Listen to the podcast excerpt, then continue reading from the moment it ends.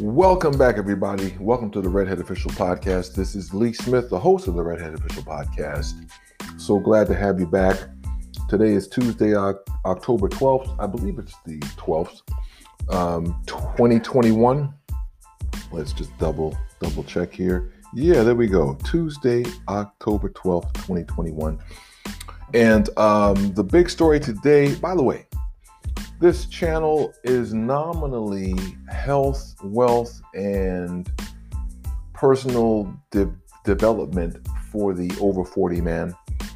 But sometimes these topics are just here, and and I just like I'm just like you know what I need to talk about this. But um, sometimes I'm so so sorry. No um, editing, but um, some sometimes um, my commentary, but every time I think, is meant to help uh, give you some perspective that you may not have thought of that can help you be a better, more masculine man. And in this case, we're going to talk about Jon Gruden and I'm going to frame this in a way, hopefully, that uh, will help some of you um, not not be in this race. Basically, not be a participant in the victim Olympics. And by that I mean um, you don't want to be like Randy Moss, who I really like. And by the way, I think that on uh, TV, like the few times that I have have seen him, he does an outstanding job. Um, so this is not to bash him in any way. We obviously know he was a phenomenal wide receiver and all that good stuff.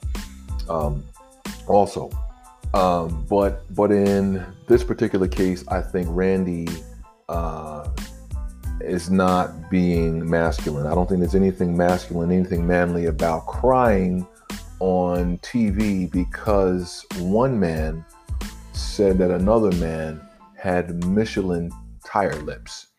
Okay, I just don't think that that's worthy of tears.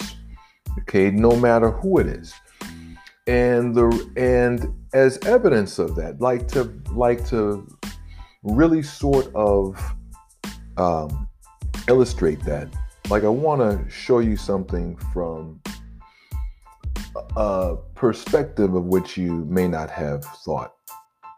Now muhammad ali obviously an icon uh, social justice icon an icon uh, uh, one of the most um, well-known sort of like civil rights people um, kind of did his uh, messaging in uh, in a way you know kind of like uh, used his notoriety to um, you know shed shed light on civil rights social justice issues back in the 60s and the 70s and here's the deal Okay. Um, simultaneously, he was the most vicious athlete towards other black men we've ever had that I can can think of. I mean, there's certainly never been anybody. Well, first of all, there's there's there's really never been anybody as visible. Okay, but John Jon Gruden um, said that uh, that Dem- DeMaurice Smith had Michelin tire lips, essentially, in an email. Okay. Muhammad Ali was saying worse things about Frazier publicly. Okay. Um, all over. I mean, all over network TV, you know, I mean, it was it was vicious, right? And and uh nobody's going to mention that. Nobody's going to talk about the fact that that we've never had anybody be as publicly publicly vicious uh, to uh, another man than Muhammad Ali was to Frazier. And, uh, you know, when you think back on it, right, uh, I can't remember him ever giving any of the white fighters any sort of personal um, attacks. I'm not totally sure. I mean, it isn't like he fought a lot of those guys anyway, but uh, but I know he fought. Uh, must have been Mike Mike Quarry, or maybe it was the other Quarry. Um, kind of like probably right before he fought fought Frazier, um, and then I know he fought Henry Cooper when he was really young and got knocked out pretty much. Um, and then uh, trying to think who else he fought. He fought uh, Wepner, um, kind of like maybe 76 or something like that. He fought Joe Joe Bugner, but like I don't really remember him personally attacking any of of them. But he had it in for Joe. And I think part of the reason for that is because, and this is just purely speculation, but that, that, um, I don't want to say it was hatred, but that animosity uh, and his meanness, I think, was compensating for something. And I think what it was is that Ali's life um, was better than Frazier's was, even though Ali was living in the South. Uh, Louisville, um, you know, 1956 and 57, 1959, uh, and all that. But his life, he had a better lifestyle than Frazier did in the North. And I think that Ali, in some ways, resented Joe because Joe had lived more of what Ali felt was a more authentic black experience. You know, Muhammad Ali got into boxing because of a bike. You know, I mean, um, most of you know that. Um, you know, we had a, uh, a shiny new new bike that got um, stolen at like age 12, I guess it was, and you know, he, obviously he's upset about it, and uh, you know, he's saying, well, hey, look, you know, I need to learn uh, how to fight because if I find guy, you know, that is the uh, thief, I'm going to knock him him out, right? So, so that's the thing. Well, Muhammad Ali was living well enough to actually have a bike. Okay. I don't know this for a fact, but I'm thinking Frazier didn't have a bike.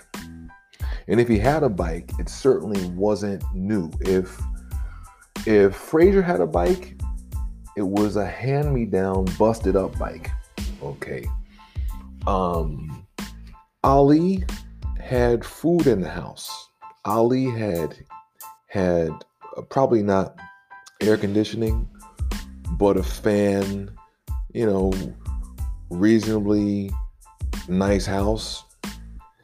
Um, Frazier probably had days where the lights weren't on.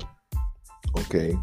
You know, I mean, this is what, you know, so like I'm thinking that Ali may have had some deep seated resentment, almost like it, it would be kind of like an offshoot of a suburban kid that wants to be like a city kid that is thugging because they think that that's what they're supposed to be or that's cooler that's a more authentic life okay? You know as opposed to just being happy to be in a suburban lifestyle. You know with like you know you know car air conditioning high speed internet um you know like like so so i think that there was some of that and i think that that ali was also leery of the public figuring that out of the public at at at large figuring out that between the two people between the two two fighters really joe would be the guy you should root for because he came up harder, okay? And Joe didn't have the physical tools either. So he's he's you know short uh you know his arms are short, okay? Ali's tall, long arms, fast, all that stuff. So I don't know. I mean, I don't know this but I'm just thinking that that animosity had to come from from somewhere. So I think, you know, I think Ali figured, well, hey, look, I need to bash this guy uh, and like try to get everybody on my side. And it was, it was, it was vicious. It was ugly. And like I'm saying, if a if a white person did it, um, if there was a uh, uh, statue of him anywhere now, they would be taking it down. Okay, like Robert E. Lee. okay, you know what I mean? Yeah, I mean that's the thing. So I said all all that to say, and if I rambled a bit, I'm sorry, but it's just that, you know, people don't want to be honest about this. They don't want to talk about every aspect of this. They only want to talk about the aspect of the the white man insult.